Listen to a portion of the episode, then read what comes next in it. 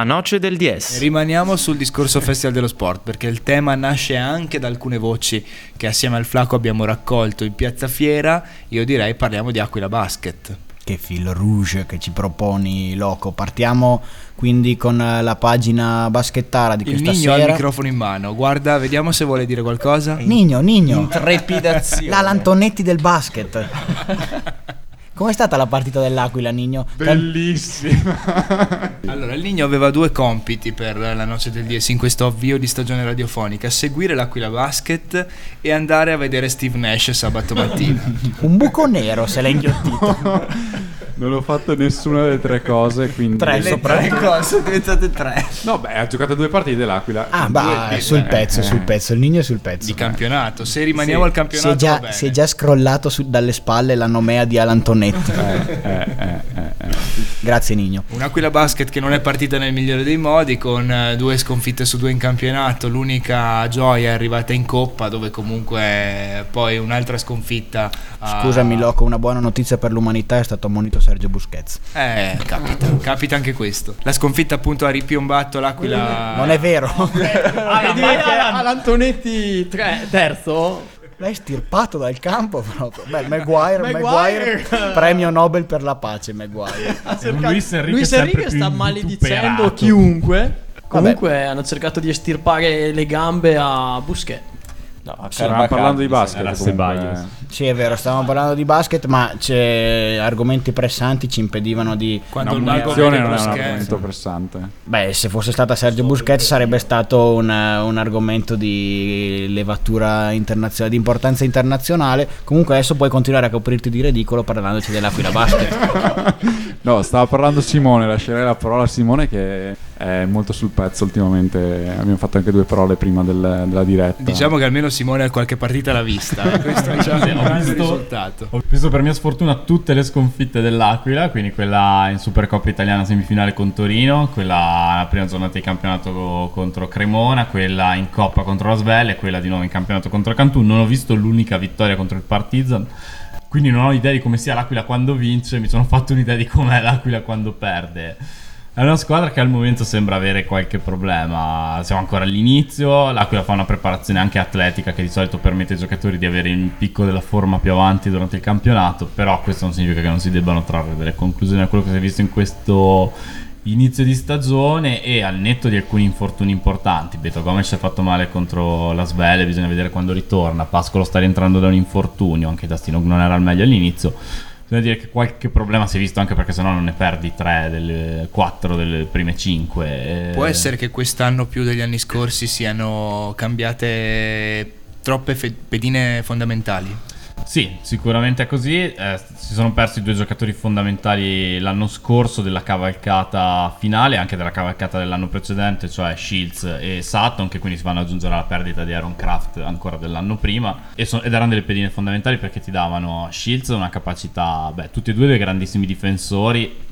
Sutton un grandissimo atleta, eh, un giocatore tra l'altro Sutton che lotta su ogni pallone, che recupera molti palloni sporchi e questa è una delle cose che si è visto, in cui si è vista molto mancare l'acqua. Nella partita con Cremona si sono viste due, per esempio due squadre che erano entrambe all'inizio della stagione, quindi che sbagliavano molto, in cui la differenza poi la fa la capacità di andare su queste seconde palle, recuperarle, creare possessi offensivi maggiori e l'assenza di Sutton lì si è fatta sentire sostituito da giocatori Pascolo, Mezzanotte, sicuramente magari più tecnici e come può essere Pascolo che però non ti danno quello stesso apporto di intangibles come dicono gli, gli americani Come dicono quelli bravi che ti fanno vincere una partita Pascolo deve sicuramente ritrovare la forma e anche, deve anche reinserirsi in un ruolo diverso da quello che aveva a Milano Milano era stato chiamato a fare Panchinaro?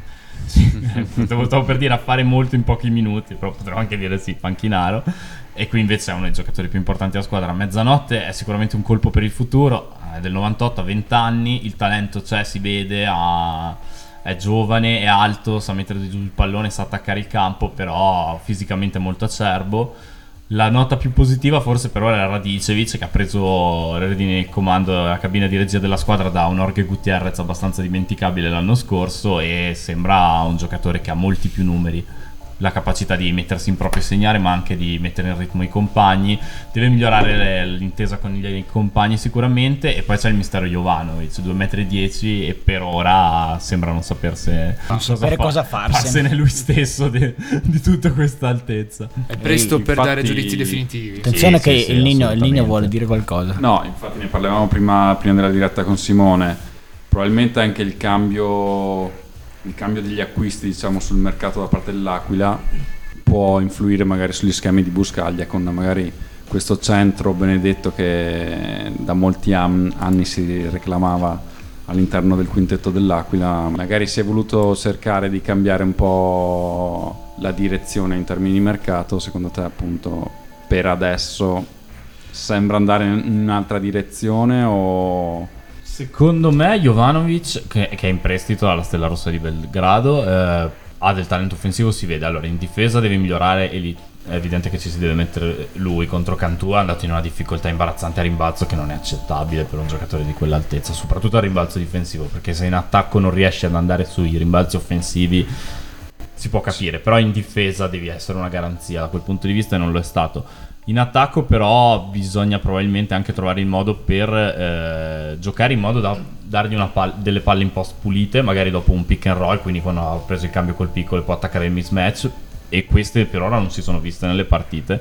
E lì magari è più uno sforzo di squadra. E poi comunque è ancora prestissimo per no no sì è ancora presto no, quello, quello che volevo dire è che magari con questo mercato anche diciamo gli schemi di gioco di Buscaglia si sono un po' modificati sì, sì, sì, rispetto non puoi giocare come anni. giocavi un anno fa né, esatto. né, in difesa né in attacco e secondo me la chiave è anche capire quale dei nuovi arrivati Pascolo, Jovanovic si accoppia meglio con Dustin Hogg perché Dustin resta un punto fermo dell'Aquila e ha fatto molto bene da 5 con un Sutton a fianco. Era una coppia devastante per la capacità di cambiare su tutti i blocchi del pick and roll di recuperare i palloni sporchi di difendere, correre in transizione.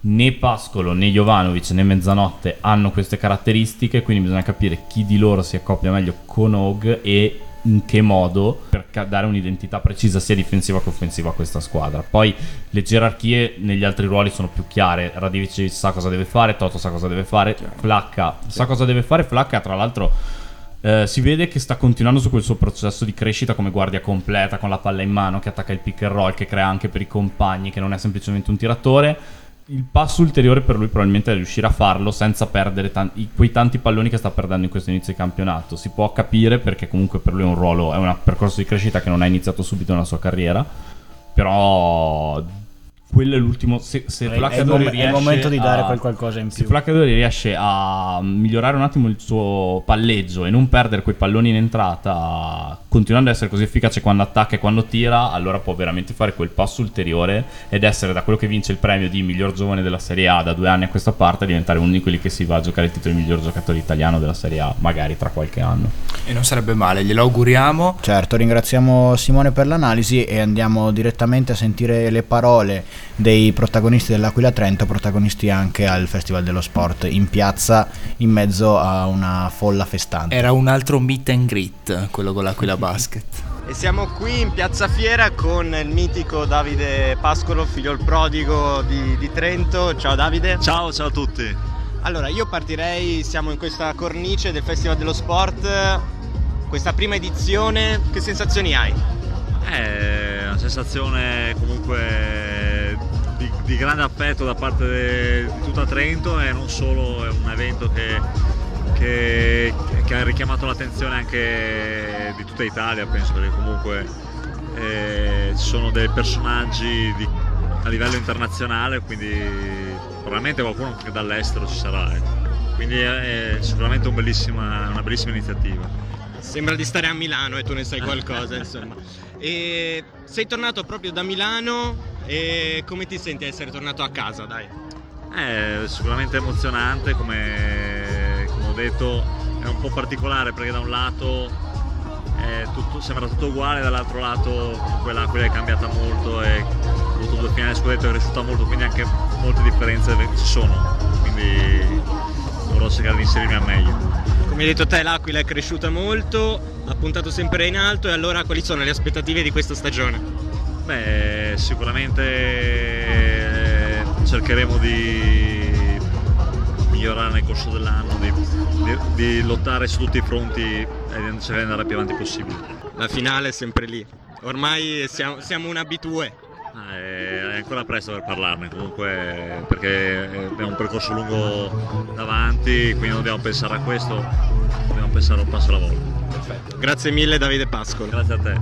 Luca Thaler al Festival dello Sport, qual è l'impressione di questa manifestazione in rosa che sta riempiendo le piatte di Trento? Beh, è una manifestazione unica, è veramente molto particolare e speciale, perché appunto racchiude, rappresenta un territorio che è ricco di tutti gli sport, rappresenta tutti gli sport e ritrovarsi tutti nelle varie piazze, praticare, poter trovare sia uno che l'altro è una cosa meravigliosa.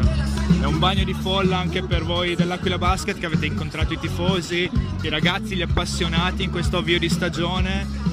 Un avvio di stagione finora come, come ti è sembrato? Quali sono le prospettive? No, le prospettive sono buone, sicuramente abbiamo tanto da lavorare visto che abbiamo avuto qualche piccolo intoppo come può succedere a inizio stagione. Eh, il gruppo, eh, i ragazzi sono carichi, motivati, c'è tanto da lavorare.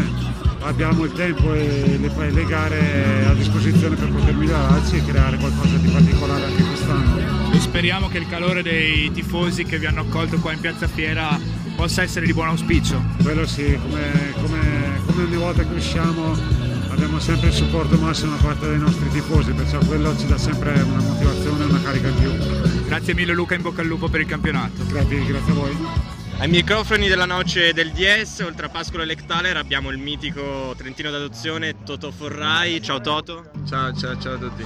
Allora, io ti farei una domanda sulla stagione direttamente. Che aspettative avete per, per questa stagione?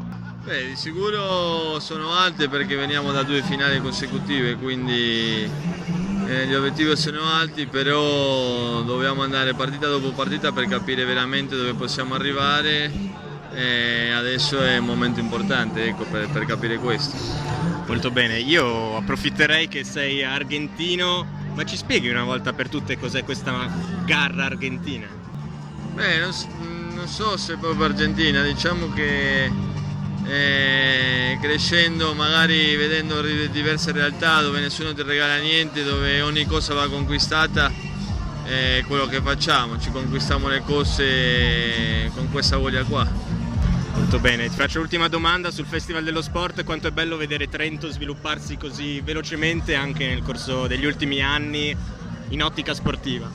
Molto molto bello perché la gente al di là del basket, eh, la pallavolo, ehm, fa piacere che comunque i giovani sappiano chi, chi siamo noi giocatori e quindi ci riconoscono sempre di più e questo vuol dire che, che lo sport sta crescendo in città. Molto bene, grazie Toto Forrai, in bocca al lupo per eh, la stagione. Viva il lupo, grazie. Ciao.